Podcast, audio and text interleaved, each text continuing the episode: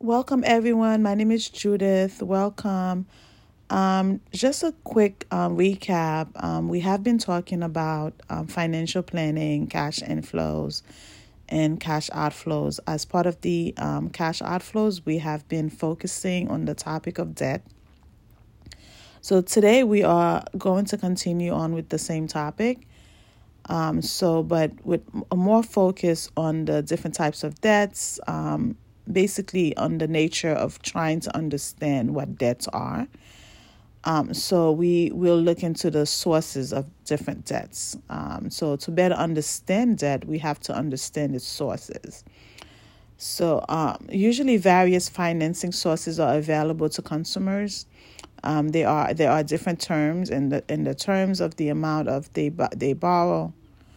Also, the interest rates could be different. The period of the loan also can be different, whether the loan is secure by an asset or not, and whether the loan is closed end or open ended loan. Um, for example, a closed end loan is limited to a specific loan with a specific repayment schedule.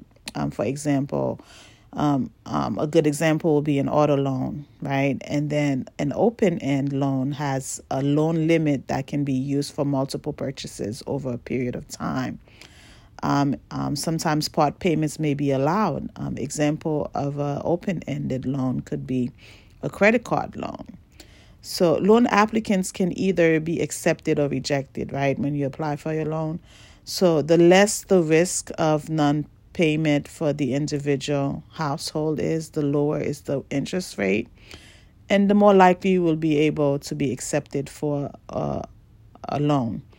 Um, the higher higher the risk of non-payment for the individual household, the higher is the interest rate, and usually, um, for those particular people, um, most often time they might be rejected for um, a loan. Um, so we also have to consider there are two types of borrowers, right? They have the unrationed borrower. Um, so it's one whom has sufficient internal cash flow, right, in their households.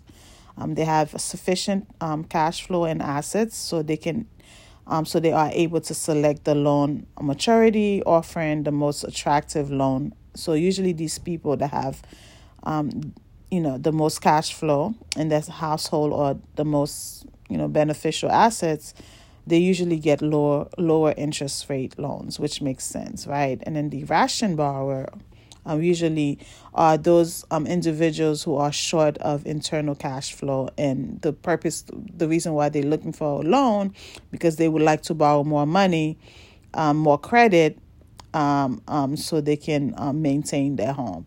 So so usually these people are at a comparable interest rate than than what is available. So they have to take whatever um, terms of loans that they are being offered. And most of the time, as I have discussed, um, these individuals sometimes are are rejected um, um, of of from the loan application. And then we also have to consider when you need to borrow your credit standards, right? So um so consider the income amount earned um, when you're thinking about credit, credit standards and the amount of outstanding debts that you have and also the debt repayment history. Um, also think about whether these are secure or unsecure loan. Okay, we we have the various borrowing alternatives available. One selection of borrowing is generally to take place at the low lowest cost alternative. It's usually the most preferable options. Okay. Um, so note as your debt increases, right, the household will qualify for fewer alternatives loans and the cost of credit will increase. So um, so the ideal is to borrow less. Okay, so the more you borrow, the fewer alternatives of loans that you have because you have all those outstanding debt and you keep borrowing and borrowing and then eventually you won't be able to find anybody to lend you money because you can't even pay what you have outstanding and then you're borrowing more. Um, so you have reached your potential. Um, so secure loan to differentiate between secure loan and unsecured loan. So basically, secure loan is when an asset that is separate from the loan is being borrowed or serve as a collateral. For example, if you're borrowing a loan and you have a house, you can put your house or your business as a collateral of the loan um, in case the lender needs to sell that secure asset for repayment. Usually, lenders like this option because it gives them that um, assurance that in case you are not able to repay, they can also always sell this asset so they can get their payments back. So then the borrower fails to repay or unable to repay the loan, the creditors can sell that asset, right, as we discussed for repayment.